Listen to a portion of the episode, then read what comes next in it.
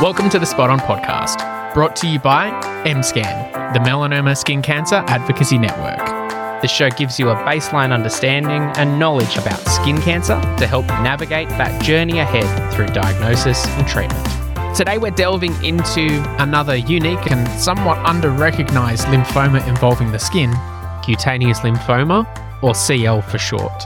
We've put together an exceptional panel of experts who will enlighten us with their deep understanding and insights into this condition. Today we have a haematologist, Dr. Carrie van der Weyden, a dermatologist, Chris McCormack, a radiation oncologist, Belinda Campbell, and a nurse practitioner, Odette Buelens.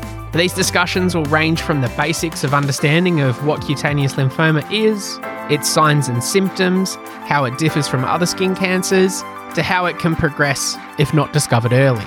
Carrie will shed light on the nature of CL and how a CL cancer cell is different from other types of cancer cells. She'll also provide clarity on the different stages of cancer and how treatment goals change depending on the stage.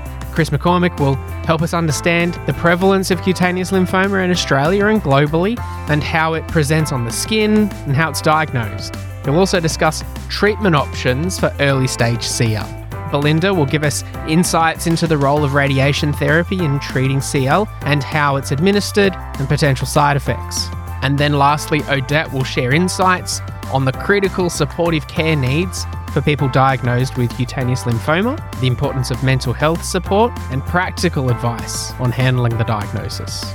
Now, to start things off and get that baseline understanding of what cutaneous lymphoma is, I speak to Dr. Carrie van der Weyden, consultant haematologist and researcher at Peter MacCallum Cancer Centre and Royal Melbourne Hospital. My name's Carrie van der Weyden. I'm a consultant haematologist. I'm based at the Peter MacCallum Cancer Centre in Melbourne, and I have the very good fortune to work in their multidisciplinary skin lymphoma clinic, which treats patients from all over Australia with this rare group of disorders. So, what is cutaneous lymphoma? That's probably the most important, but actually the most difficult question to answer because cutaneous lymphoma is a descriptive term for a number of different malignancies that sit under a banner heading. In very simple terms, when we're talking about cutaneous lymphoma, we're referring to a number of different disorders that are characterized by an abnormal growth of a type of immune cell called a lymphocyte that's occurring predominantly in the skin. So, lymphocytes are cells that we all have in our body that have an important patrolling and immune checkpoint role in all of us. And in skin lymphoma, they tend to behave badly and behave aberrantly, and they can form clusters or nodules or tumors within the skin, depending on the subtype of cutaneous lymphoma that we're talking about. There are lots of different diagnostic subheadings that sit underneath that. But in general terms, that sort of gets to the heart of what skin lymphoma is. And then there's heaps of nuance that we all wave our hands about in clinic. So there are different diagnostic terms for cutaneous lymphoma. So from a patient's perspective, it might get confusing. You might come to a clinician with a diagnosis, but then they start talking about diagnos- the diagnostic subtypes that sit under the banner heading of cutaneous lymphoma. And you can see that look of consternation across their face because they're like, hang on, I thought I had skin lymphoma. So, the sorts of things that we see in the clinic, I mean, there are multiple diagnoses that we can see, but the most common things that we see can be a group of conditions called mycosis fungoides or Sézary syndrome. And then the other thing we see lots of is a type of skin based lymphoma called cutaneous marginal zone lymphoma. The sorts of diagnoses that we see much less commonly, probably not worth mentioning here, but just to take home that message that there really are multiple different types that all sit under that overarching umbrella term and that they all have very slightly different manifestations, very slightly different clinical behaviours. So it's really important that we get the diagnosis right so that we can talk to our patients in a very clear and sensible way about how we expect it to behave and what the treatment options are. So, what actually causes a cutaneous lymphoma? So, I wish I knew the answer to this. We don't know for sure what causes cutaneous lymphoma. There are some things that we can identify that increase the risk of developing skin lymphoma, but in terms of causation, that, that gets actually quite muddy. At the moment, we're pretty confident that it's something that occurs often de novo, meaning it occurs without an obvious inciting factor or causative factor. There's no real clear genetic link, which is what some of our other patients will ask us. There seems to be a correlation between some kind of immune deficiency causes or patients who have some kind of other conditions which may be associated with the immune system being dysregulated or functioning abnormally. But again, the link in terms of causation is actually hard to elucidate. I guess for my patients, the feedback is often, oh, it's at once both really reassuring that there's no obvious cause, so not something that people have done or failed to do, but also a little bit challenging compared to things like lung cancer or other types of skin mm. cancers where we can point to sun exposure. There's not a modifiable risk factor that we can address going forward. So, what does cutaneous lymphoma look like, or what are the signs and symptoms? Well, it's actually infinitely variable in how it presents. The common factor that we see in all of our patients, of course, given that it is a lymphoma that's based in the skin, is some kind of skin abnormality. And the most common thing that we tend to see is something that may actually just look like an itchy, persistent rash for our patients with mycosis fungoides. Sometimes it's a small skin coloured or pink nodule that just sticks around and doesn't get better with conservative management. There's a very small group of patients where they can have thicker nodules that can grow and progress over time and sometimes can ulcerate and look like tumours. And then there's another group of patients, so the group of patients with Sézary syndrome, where rather than having discrete skin lesions, they can actually have a widespread redness or thickness to their skin with skin flaking. Usually, some kind of skin abnormality, usually nodules or some kind of rash. Not uncommon for some of our patients, particularly with mycosis fungoides, to say, Look, I've had this rash for years and years and years. We thought it was eczema. And it's only on repeated biopsy that we're actually able to establish the diagnosis. The other thing that a lot of our patients complain of is itch. So that's one of the most common symptoms that our patients would present with. And that can be actually quite debilitating in the more advanced cutaneous lymphoma subtypes. Sometimes people will be not aware that they have early stage cutaneous lymphoma because, like I said, it just looks like an eczema type rash. And that group of patients may often not need very much treatment whatsoever. So, again, the important thing is that there's a whole spectrum of how it can present and the signs and symptoms that people may have through to being minimally symptomatic to having a very high symptom burden. So it's important to understand there are different types of cutaneous lymphoma. And this is actually one of the most interesting things for me because it means I get to look after a whole raft of different diagnoses, but also important for our patients in the clinic in that there are multiple different subtypes, some arising from a group of lymphocytes called B lymphocytes. So the marginal zone lymphoma that we talked about earlier is probably the most common type that we see sitting under that banner. And then groups of conditions that arise from another type of immune effector cell called a T lymphocyte. And then even within that subcategorization, there are multiple different subtypes that sit under there. The other thing that's important for our patients to realize is that it's not one subtype that all behaves the same. So again, we have some patients who come to our clinic having looked up what lymphoma is on the internet and being absolutely terrified because mm. they look at systemic lymphoma as opposed to skin based lymphomas, thinking that their treatment trajectory will be requiring chemotherapy and may be marked by inexorable progression and a limited lifespan. And for the majority of our patients, that actually isn't the case. So, really important that we get the diagnosis right to give you the best reflection of what the patient's experience is going to be. So, if you're like me, you might be sitting there thinking, well, if we don't know where cutaneous lymphoma comes from, is it something you inherit? Do you get it from your family? This is actually a really interesting question. So, again, it's a hard question to answer because sometimes our understanding of these conditions really evolve over time. And there may be 20, 30 years down the track that we're able to say, oh, no, there is a very clear heritable link with cutaneous lymphoma. There is a one particular very uncommon subtype of skin-based lymphoma that has a genetic link to it that we've actually identified with some work based out of Peter Mac and France. But for the most part, most of our skin lymphomas are not associated with a genetic predisposition. So important for our patients who have children, for example, it's not something that they're likely to pass on to their kids. So, how is a cutaneous lymphoma cancer cell different to other types of cancer cells? Often This is something that my patients struggle with in terms of getting their head around what actually cutaneous lymphoma is. So the sorts of conversations that I have are often around the terminology that we use where we talk about lymphoma as being a, a, cancer that arises from a cell that's part of the blood, so lymphocyte, or part of the immune system. And then the next question that people get is, well, hang on, isn't it in the skin? Isn't it arising from a skin cell? Shouldn't that make it a skin cancer?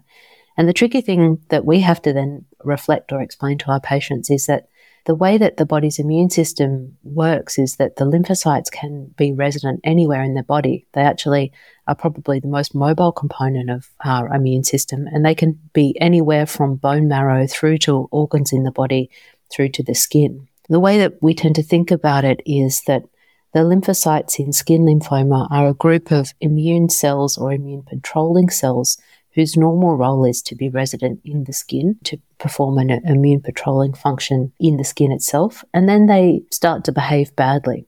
So if you imagine that they start to not perform their normal functions correctly. They can overgrow and not respond to the normal signals that tell them to stop growing, form clusters, form bands along the skin surface. They still retain enough of their lineage behaviors that they will still hang out in the skin, but start to behave in a slightly abnormal fashion.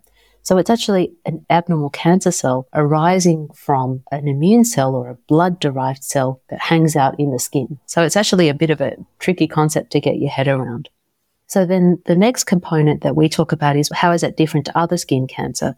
And the explanation there is that it is, as we said, that immune effector cell that normally hangs out in the skin but isn't actually a skin cell. So different to, for example, a melanoma, which arises from a cell that lives in the skin and whose function is in the skin, different to things like squamous cell carcinomas and basal cell carcinomas that also arise from skin specific cells.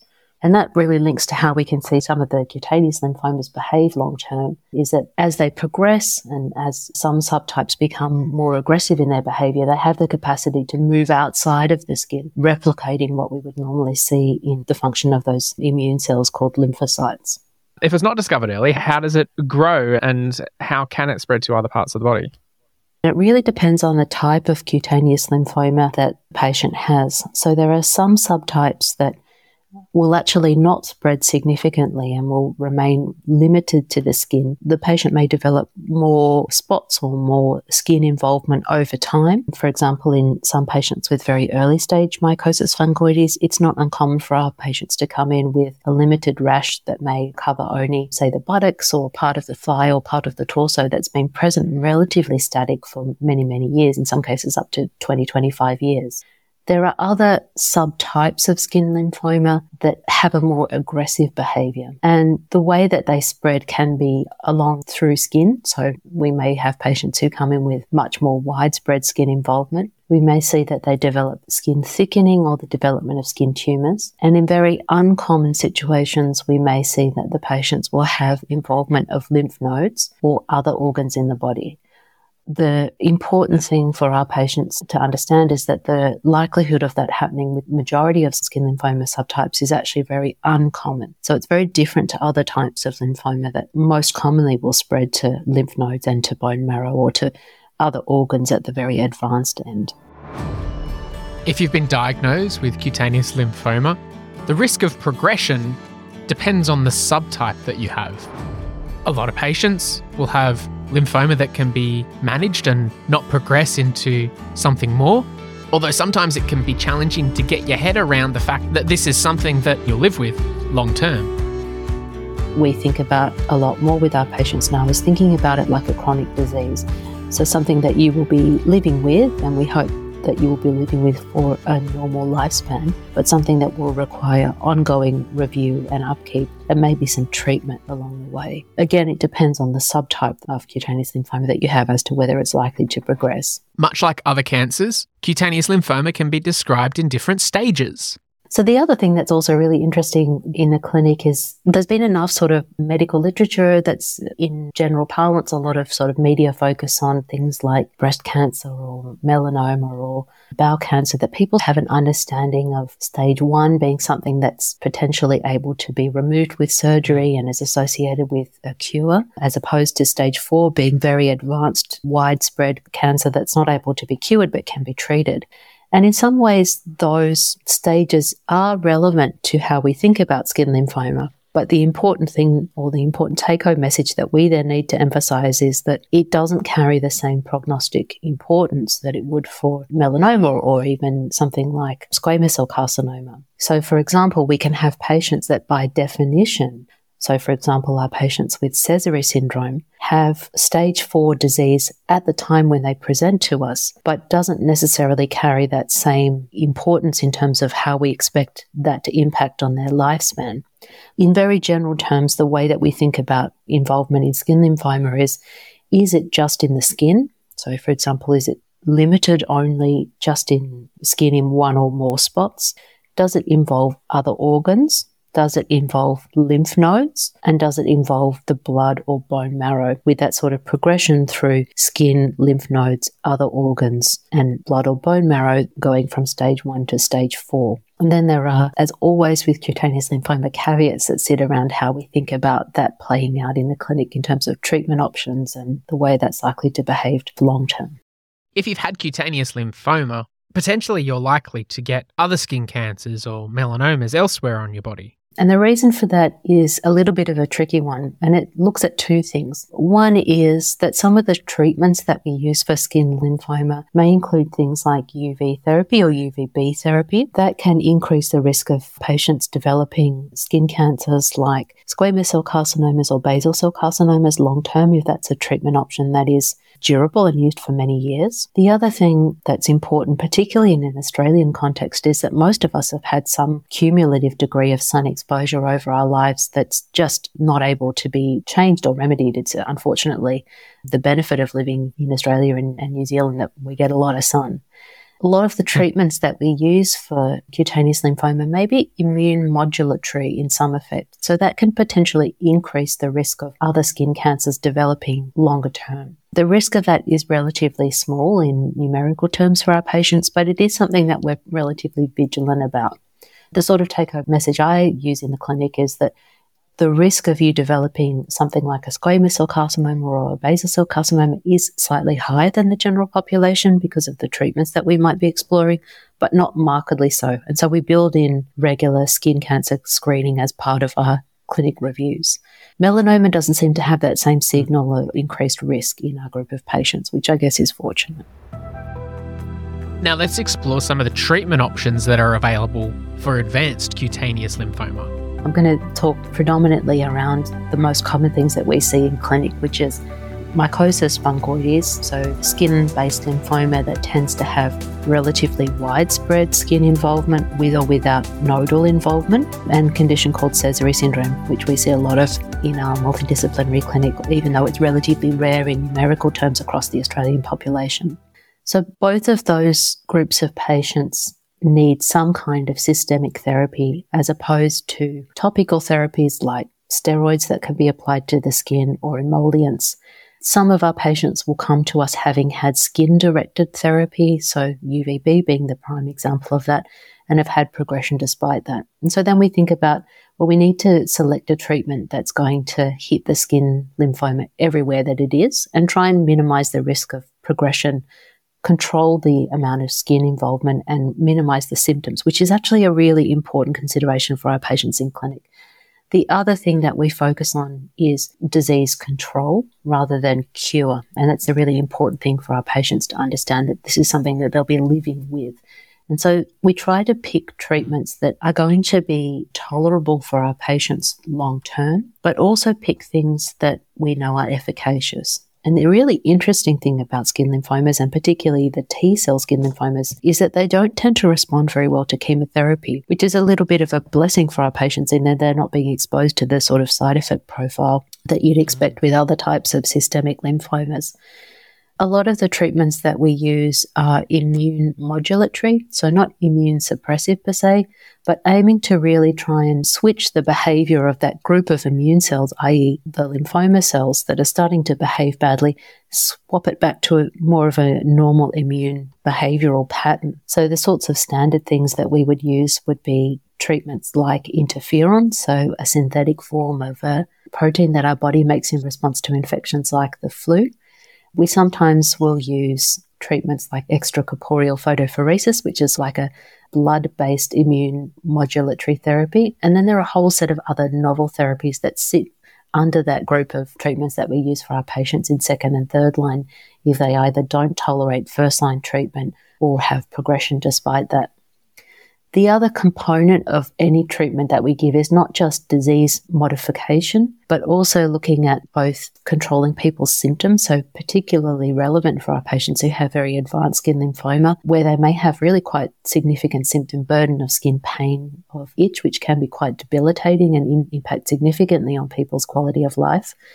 But also that sort of cosmetic concern that patients will describe where they feel embarrassed to go out in public with large rashy areas on their skin. And then there are other non chemotherapy, either immunomodulatory or novel treatments that sit in that group of treatments that we use for patients who've failed first line therapy, either due to intolerance or due to progression. So the other two components that are actually really important are both symptom control. And we're very proactive in getting our palliative care teams involved relatively early, not because this is something that is a terminal diagnosis, but because they're very good at managing the sort of symptoms that our patients have with advanced cutaneous lymphoma. So, itch and skin pain are very common and can be quite debilitating. So, there's a whole group of treatments that we use to help modify that symptom burden for our patients. And then there are skin directed treatments, which hopefully my colleague will talk about in a lot more detail.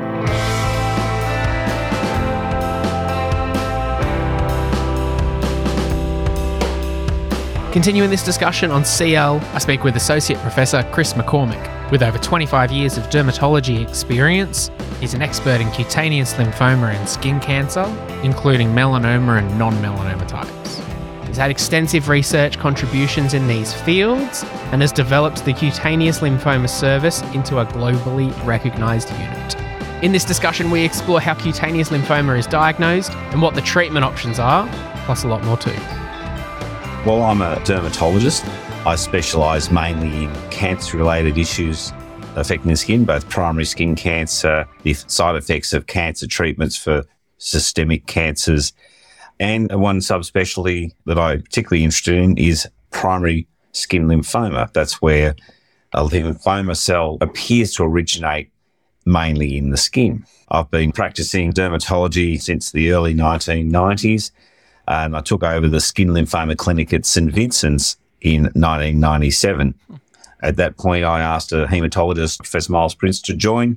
And basically, the unit's grown since then, and we've developed with our other members of our team some of, of whom you'll meet in this podcast, run a very well oiled machine. We deal with a lot of patients with skin lymphoma from all over the country, some internationally. Cutaneous lymphoma, or primary cutaneous lymphoma, is a rare condition. It probably only makes up a few percent of all the lymphomas. And so the incidence is probably, if you include all the different subtypes, maybe between 10 to 15 per million per year, maybe a bit higher certainly mycosis fungoides, which is the most common of the subtypes of skin lymphoma, the incidence is probably around six to eight per million per year. We have a lot of patients in clinic with mycosis fungoides because the vast majority of them live with their disease and it doesn't actually result in very serious illness. Mm-hmm. The fact that it's rare, I think, makes it important that the people or persons who are assessing the issue have got experience in this condition, it's really important to get the correct diagnosis. We spend a lot of time getting the correct diagnosis, working out extent, then working out an individualized management plan. A lot of things can look very much the same if you just look under the microscope. And if you make an error in diagnosis, you could under or over treat mm. someone. Mm. So going to what skin lymphoma looks like can look like multiple things. That's the, it can mimic nearly anything on the skin. The most common type of cutaneous lymphoma, mycosis fungoides often just starts as a scaly patch, maybe a bit red, it's often itchy. And it may often, the common sites are particularly on the buttocks or on the breasts in women, but it can be in any site. And it often gets misdiagnosed as just an eczema or a psoriasis. It may stay like that for many years. In fact, people with early stage disease, say disease less than 10% of their total body surface area, 95% of them won't progress. It'll just stay with them like that during their life. And it acts more like a rash than anything serious. But of course, it is a lymphoma, but it doesn't behave like a lot of other cancers in a lot of cases.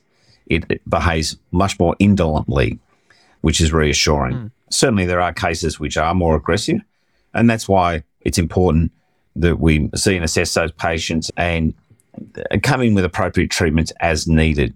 So the mycosis fungoides can be patches or plaques. That's where you get a thicker area on the skin, or it can be lumps in the skin, which are called tumors or nodules, or sometimes people can be just red totally over their body, and that's called erythroderma.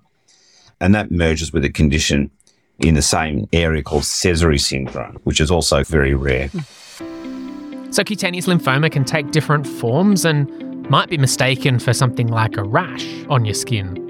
So, the way it's diagnosed is a combination of getting all the information together, having a clinical assessment, and then confirming it, usually with a biopsy or maybe several biopsies. Then that's looked up at under the microscope, and often you'll see the typical signs. It can be very difficult, even for the pathologist, to make a firm diagnosis.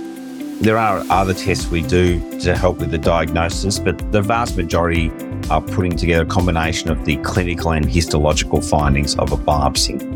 The biopsy that's taken, it's not a large piece of skin. It's typically done via what's called a punch biopsy. So it may be a three or four millimeter, like an apple corer.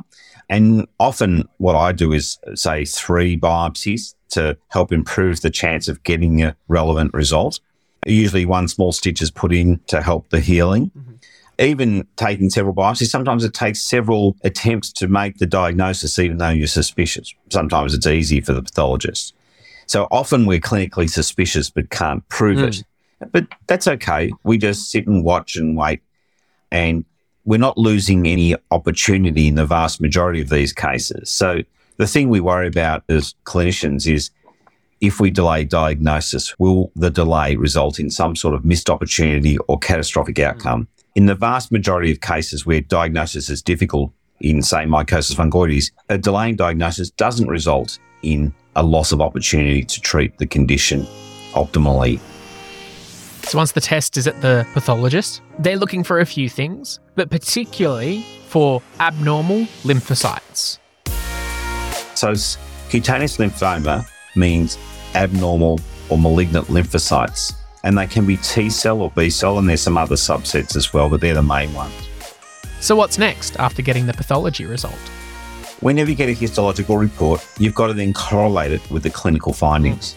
For example, I may get a report back that says this patient has mycosis fungoides, but then I go back to the patient and the history is they get recurrent crops of pimple or acne like lesions that come and go over six to eight weeks that actually may be a different condition called lymphomatoid papulosis. And it can look exactly the same under the microscope. Mm. But if you don't correlate the clinical history with histological findings, you can make an error in your diagnosis, which will then lead to an error in your management strategy.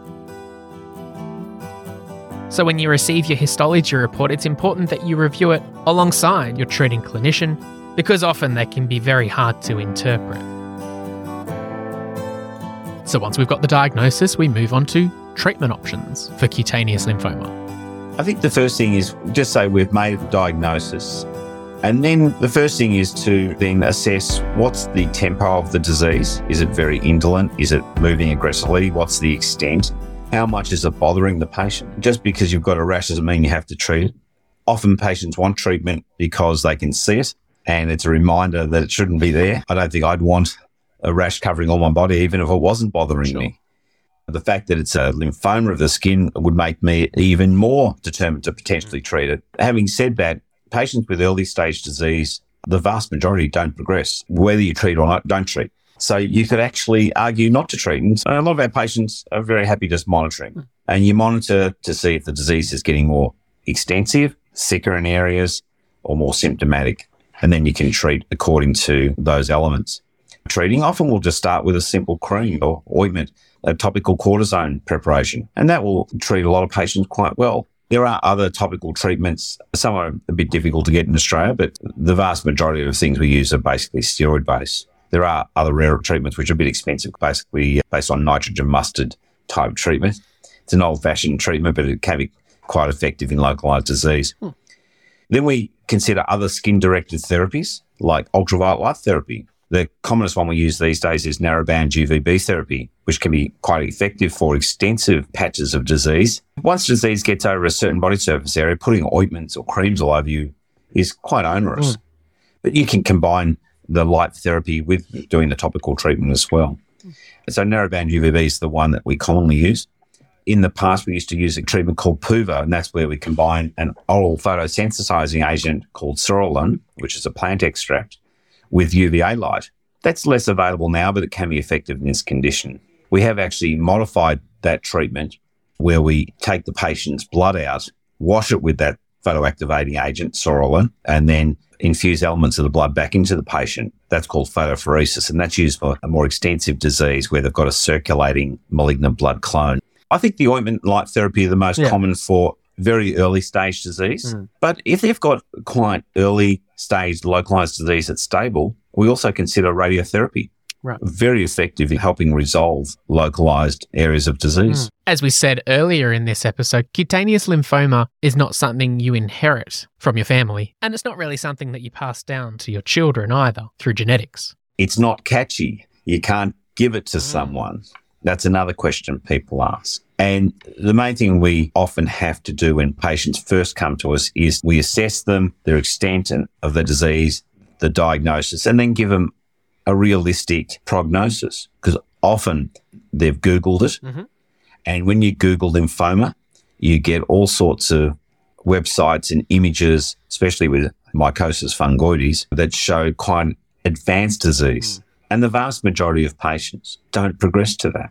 What I, I recommend is that patients who are newly diagnosed, it's very reasonable to be assessed in a multidisciplinary unit. And if the patient wishes, then their care could be either returned back to their treating doctor or co-managed with the multidisciplinary team. Say in our specialised unit, we have hematologists, dermatologists, pathologists, nurse practitioners, radiotherapy oncologists, and we all contribute to patients' management. And because our special interests across the literature and treatments and have access to trials more readily. But the diagnosis can be made, and most patients can be started on treatment. And if it's more appropriate, their care can be managed by their original referring doctor mm. and then referred back in as required. But we do manage a lot of people, they end up staying with us. But I think with rare diseases, I think it's very reasonable to seek the advice of a multidisciplinary team who have special expertise in that field. Next up in this discussion about cutaneous lymphoma, I speak with Associate Professor Belinda Campbell. She's Deputy Director of Radiation Oncology at Peter MacCallum Cancer Centre and Honorary Clinical Associate Professor at the University of Melbourne. My name's Associate Professor Belinda Campbell. I work at Peter MacCallum Cancer Centre in Melbourne and I work on the radiation oncology team, specifically in the skin lymphoma service at Peter Mac. So, radiation therapy can be a highly effective and commonly used treatment for skin lymphomas. Skin lymphomas tend to be highly sensitive to radiotherapy, which means we can get away with lower doses of radiotherapy compared to other cancers that occur in the skin which is really handy because it means that for my patients with skin lymphomas, radiotherapy can achieve high response rates with lower risks of side effects. Radiotherapy is not a newfangled treatment either, and it's been used for skin lymphomas for several decades. So it is definitely a tried and tested treatment with proven efficacy, and we have a good understanding of the role of radiotherapy for patients with skin lymphomas. I think you've already heard from my colleagues previously that there are a wide range of skin lymphomas, and for each, there is often a wide range of treatments. However, radiotherapy is a commonly used therapy for almost all of them.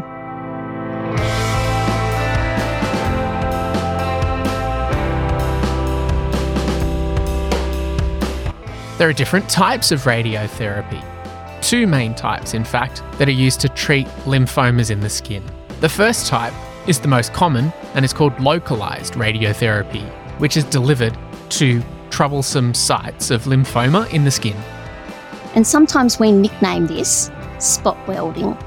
So, the most common scenario might be that the patient has multiple sites of lymphoma in their skin, and we might use radiotherapy to spot weld the bothersome sites.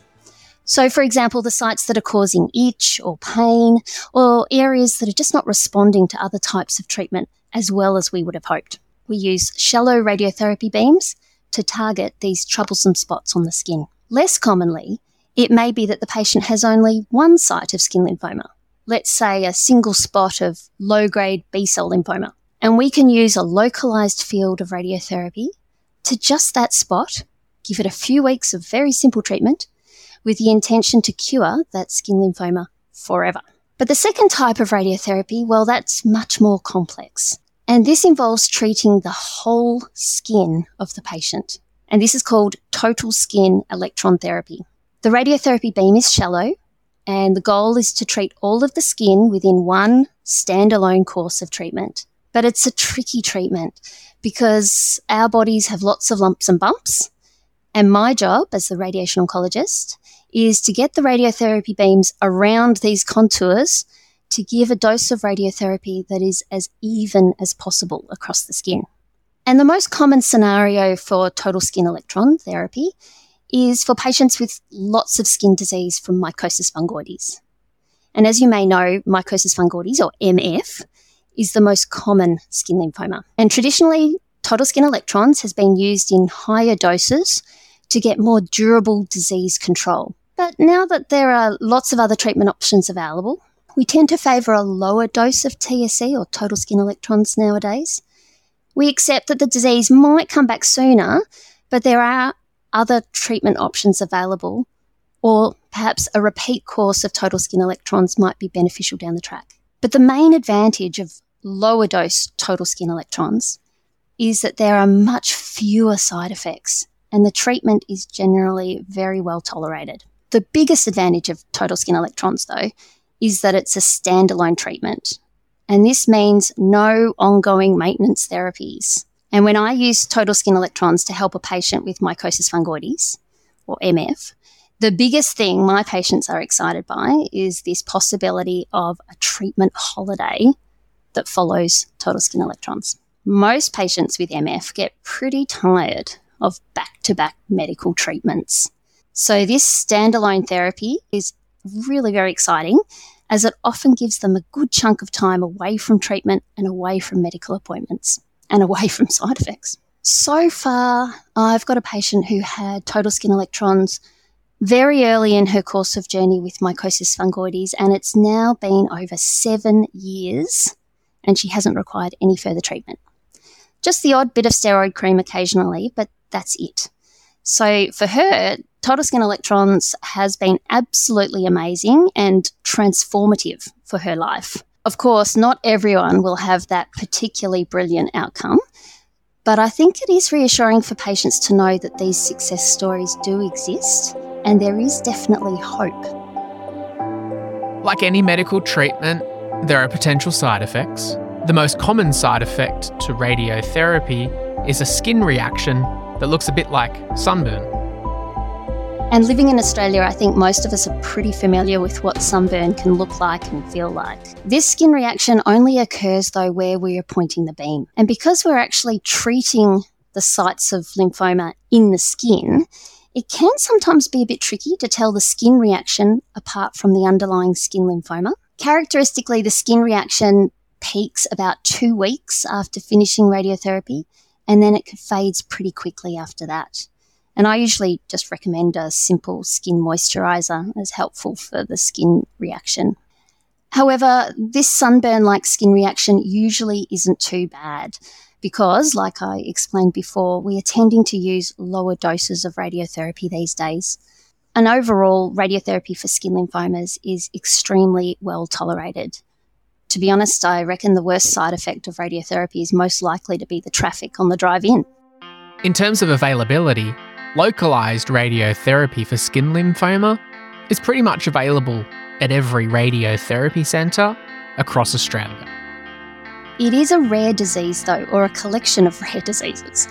So I totally understand that a lot of doctors won't have seen many patients with skin lymphomas. But I'm always happy to give advice on radiotherapy for skin lymphomas, or if it's preferred, then I can always see patients in my clinic for a second assessment. That's absolutely fine. Telehealth has made things much easier for patients who live further away.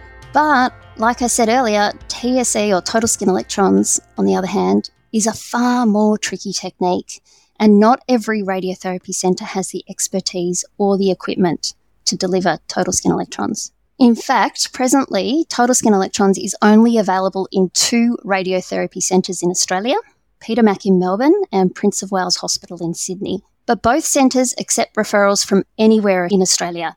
So even if you don't live in Melbourne or Sydney, total skin electron therapy can still be available to you. Personally, I don't want geography to limit the treatment options available to anyone. If where someone lives is going to affect what treatment they can receive, then that is just rubbish. So, my biggest plea to patients and healthcare providers is please don't let your postcode dictate your treatment. Social workers and accommodation and transport specialists are available to help you to access medical care should you need them. When it comes to managing skin lymphoma, it's a team effort. It involves specialty care from experts in dermatology, hematology, nursing, pathology, and of course, radiation oncology. Often it requires input from others too, like members from the social work, general practice, infectious diseases, or symptom control teams. In my opinion, top quality care for skin lymphoma is truly a team effort, and I do encourage patients to speak to their healthcare providers to ask the question what are the other treatments out there? I'm super lucky to work with a truly phenomenal multidisciplinary team at Peter Mac with members from all those groups that I just mentioned before. And we are very happy to assist our healthcare colleagues in the community and to help their skin lymphoma patients to get access to the full range of treatment options that may be available to them. So please don't hesitate to reach out. We are genuinely here to help. Lastly, to round out this discussion on CL, I speak with Odette Buelens, who's an endorsed nurse practitioner since 2012, who specialises in skin lymphoma and runs a dedicated clinic as part of a multidisciplinary team. With advanced nursing qualifications and a clinical research fellowship, she's deeply involved in patient care for those with cutaneous lymphoma in both inpatient and ambulatory settings. In this conversation with Odette, we cover the supportive care needs of someone affected by a diagnosis of CL. Hi, my name's Odette Buelens. I'm the skin lymphoma nurse practitioner at Peter MacCallum Cancer Centre in Melbourne and I specialise in the care of patients with cutaneous lymphoma. So, what are some of the main supportive care needs for people who are affected by a diagnosis of cutaneous lymphoma? For patients with a diagnosis of cutaneous lymphoma, both T cell and B cell, particularly T cell cutaneous lymphoma, skincare is a big part of their life for the rest of their life. And actually, it's probably been a big part of their life even prior to their diagnosis of cutaneous lymphoma. It's about helping people recognize how best to manage things themselves at home to optimize on their self care and their quality of life. So, people utilize a lot of topical steroids and moisturizers, as well as perhaps skin infective debulking regimes to try and reduce the chance of infection, which can sometimes aggravate their skin and lead to them perhaps needing to have antibiotics or needing to be hospitalized. The other thing that's really important with supportive care for patients with cutaneous lymphoma is that skin pain and skin itch can be big problems for some people affected by cutaneous lymphoma. There are teams around who can help in relation to helping patients manage this as best they can at home. And sometimes people need to be admitted to hospital if what they're doing at home is not working. we utilize topical steroids and moisturizers and skin cooling agents that can be put on the skin to help with itch.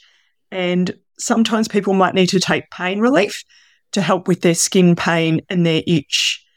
If people are finding that beyond all those things, they're still struggling with a lot of things that might be impacting on their quality of life and impacting on their ability to work or sleep or do everyday activities, then we utilize teams like pain and palliative care teams, infectious diseases teams, psychology and psychiatry teams. And these are all great teams that can really assist in helping patients manage as best they can with their supportive care at home.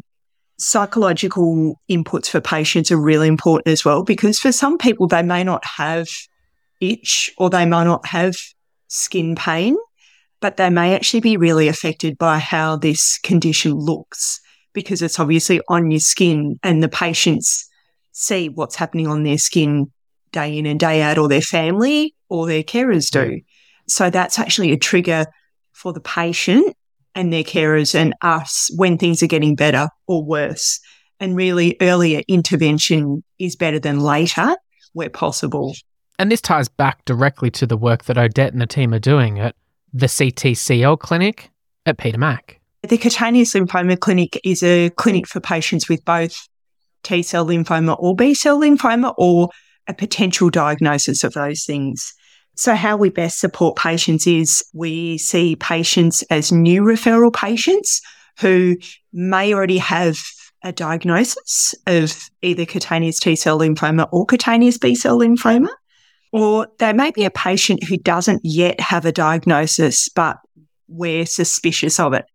Because this is quite a unique condition in that we need clinical correlation. So by that, we mean we need to pair up what's going on clinically for the patient. So by what we see and what we can physically see with the patient and for the patient, as well as what the pathologist can see down a microscope. So those two things get put together to help come to a diagnosis for patients.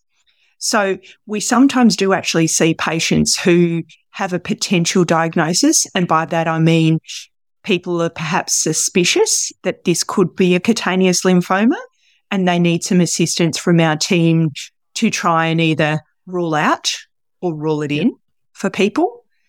And sometimes it's quite complex in that we actually still can't do that for patients, but we follow them over time. And we also work with their community teams in assisting those patients as well. And we have an open door policy basically in that if patients feel that perhaps it's been ruled out for them, a cutaneous lymphoma, but they continue to have trouble, they'll see their teams in the community and can come back to see us if they need to with a referral. We do a lot of outreach with patients with this condition. So we have people who get referred in from the community when what they're doing out in the community is perhaps not helping them anymore, or their teams in the community think something's not right and they need more assistance from us. It can be quite a complex condition, but we're all there for the patient. And as we say to patients, we're with you from the start of your diagnosis to the end of your disease pathway. We're always with the patient, even if the patient is not physically coming into the hospital. We're there as a resource for the patients and the teams that look after them to make it better for people. Because it can be complex for people, particularly when they're needing to utilize topical creams and moisturizers all the time. But some people might need to do things like wet dressings and things like that to help their skin to help ease skin pain and itch, or they they might be having ultraviolet light with their dermatologist, or they might be needing radiotherapy, or they might have wounds that need a lot of management and care. And we always say, please feel free to ring us. We do a lot of work with GPs and GP nurses and community people, as well as nurses in the community, to try and help these patients stay out in the community as best they can. So, for a patient who lives in rural and remote parts of Australia, they don't necessarily need to travel into a city hospital for treatment for cutaneous lymphoma. There's a lot that can be done locally. And I always say to patients, and people looking after patients, the best thing you've got is yourself. Because sometimes when people are in a lot of discomfort with their skin or they're itching or they've got wounds, I say to people, right, what have you got in your house that you can utilise now? Have you got dressings or have you got creams and moisturise that you can utilise? If so, what have you got? And we'll work through that and link in with their community teams, be it a GP or a dermatologist or both in the community. And if everyone's doing as whatever they can and are maximizing on that, and then people are still struggling, then that's kind of the trigger that perhaps sometimes a patient may need to come down to the city. And really, sometimes people may need to be admitted to hospital if their symptoms are really difficult to manage out in the community. And by that, I mean they're putting on moisturizers, steroids on their skin as often as they can if they need it, or they're getting a lot of skin care and wound care, and everyone's doing whatever they can. And if above all that, the patient and the person is still struggling, then that's our trigger that the person may actually need to come into the city to have care mm. with us in a hospital. So, regardless if you're receiving care from home or in a hospital, it's important that it's done in conjunction with the advice of a clinician and make sure you're linked in with a cutaneous lymphoma team if you have one locally. So, in states around Australia, there are teams who specialise in the care of patients with cutaneous lymphoma, and that's really important to be linked in with them, even if it's once a year. So, that's probably the first thing. The second thing would be about having a management strategy, both together with the patient, their family, their community GP, and their dermatologist. Because really, the community dermatologists are often people's first go to as well as the GPs. And it's about maximizing on that and knowing what to do when things are getting worse. By that, we mean taking note of the creams you might be putting on your skin, taking note of things that make it better or worse, working out when to notify someone if your skin's changing and it's different from what your normal is, because a lot of this condition is about helping people recognize what their new normal is mm. and when to seek out help. And sometimes it's hard for people to seek out help when they begin to accept an abnormal as their normal. So by that, I mean, the skin is not what it used to be for that person. So they begin to know that, okay, well, this is normal for me. But it's about knowing when you might actually need help. Like, do you have lumps and bumps on your skin that are growing really quickly and you've never had before? And those things are things that are really important to identify to your carers, your loved ones, your GP, your dermatologists, and us in the hospitals to say, look, I've noticed these changes. I'm a little bit concerned. Can I seek out an earlier appointment? That's really important. Also, mm. taking photos is really valuable for people. I say to people, it's a bit like having a little diary, but it's on your phone. And if you have the capacity to take a photo in an area that is accessible and easy to view, then that's really helpful for you. And most mm. people take their mobile phone or have a carer take a mobile phone with them to any appointment they might be at. And so they can actually show and say, look, this is what's been happening. And that's actually really helpful for people. And really, that's with the patient, regardless of whatever hospital the person's at or whatever clinic the person's at. So that can be really helpful and really valuable. And I would say to people with a diagnosis of cutaneous T cell lymphoma, it's really important where possible to have a community dermatologist, hematologist, plus or minus a radiation oncologist if you've ever needed it, or at least access to a team where they can link you in with those people as required. Because it's about recognizing that for most people with cutaneous lymphoma, they live with this out in the community day in, day out. Some people need more help from us in the hospitals in that they might need to be admitted for antibiotics and wet dressings and skincare and pain management and itch management because of their symptoms, or they mm. might need assistance in relation to what their disease is doing and some some special treatments that you can actually perhaps only get in a hospital or in a setting where you might need to go to a day therapy centre to access perhaps some infusions or some special treatments like things like photopheresis or things like that. And those patients, those are things that you can actually only get in the community, in the hospital. So yeah. it's, it's about patients knowing who their teams are and how to get onto them and when to get onto them. And so, in speaking with all these different carers and treating teams, no doubt you're going to encounter different language and terms to try and describe your diagnosis of cutaneous lymphoma. So, it's important you know what they mean. You might hear terms like CTCL or CBCL interchangeably, which mean cutaneous T cell lymphoma and cutaneous B cell lymphoma. Sometimes symptoms have long names for them. So, things like pruritus means itch.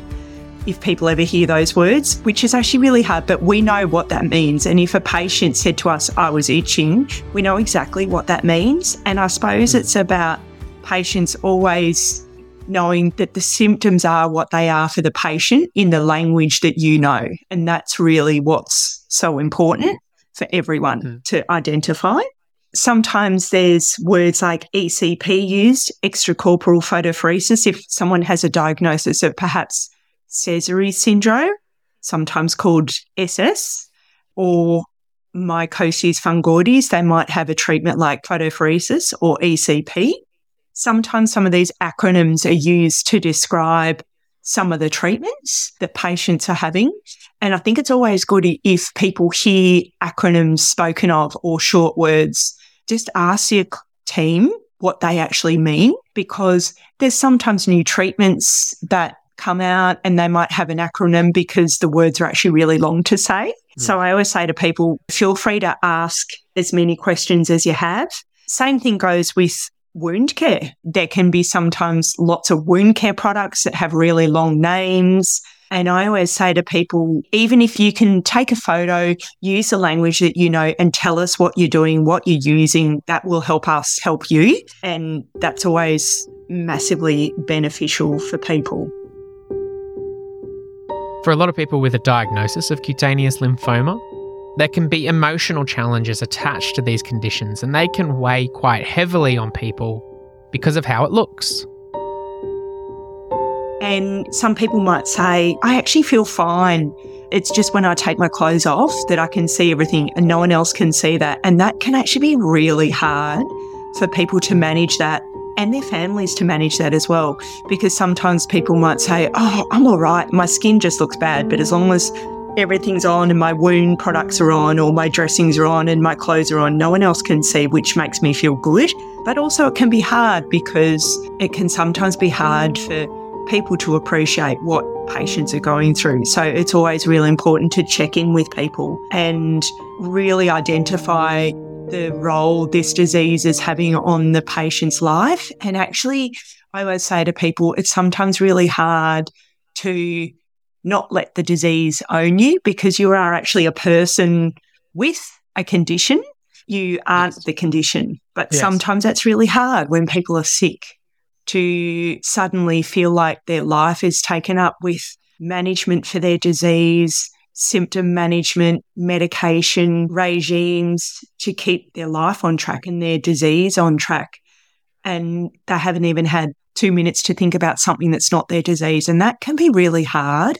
And that's why I always say to people, it's so important to check in with people and for us as clinicians to check in with people too and really link you in with your GP, your psychologist, psychiatrist, where possible, because this is about helping people learn how to work through living with a chronic condition.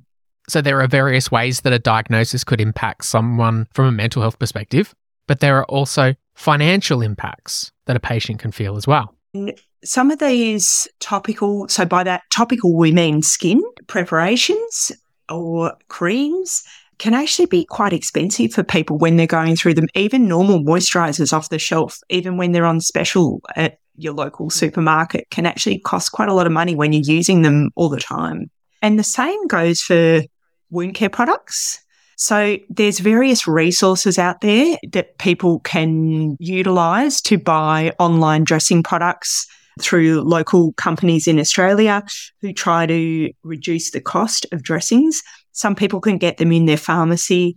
I always say to people, if you're linked in with a GP, dermatologist, or hospital team, make sure you flag it with your team if you're struggling financially, either in relation to the cost of what you're using on your skin or your wound care or your medicines, because we'll always try to do what we can to help because we actually want people to do as best they can.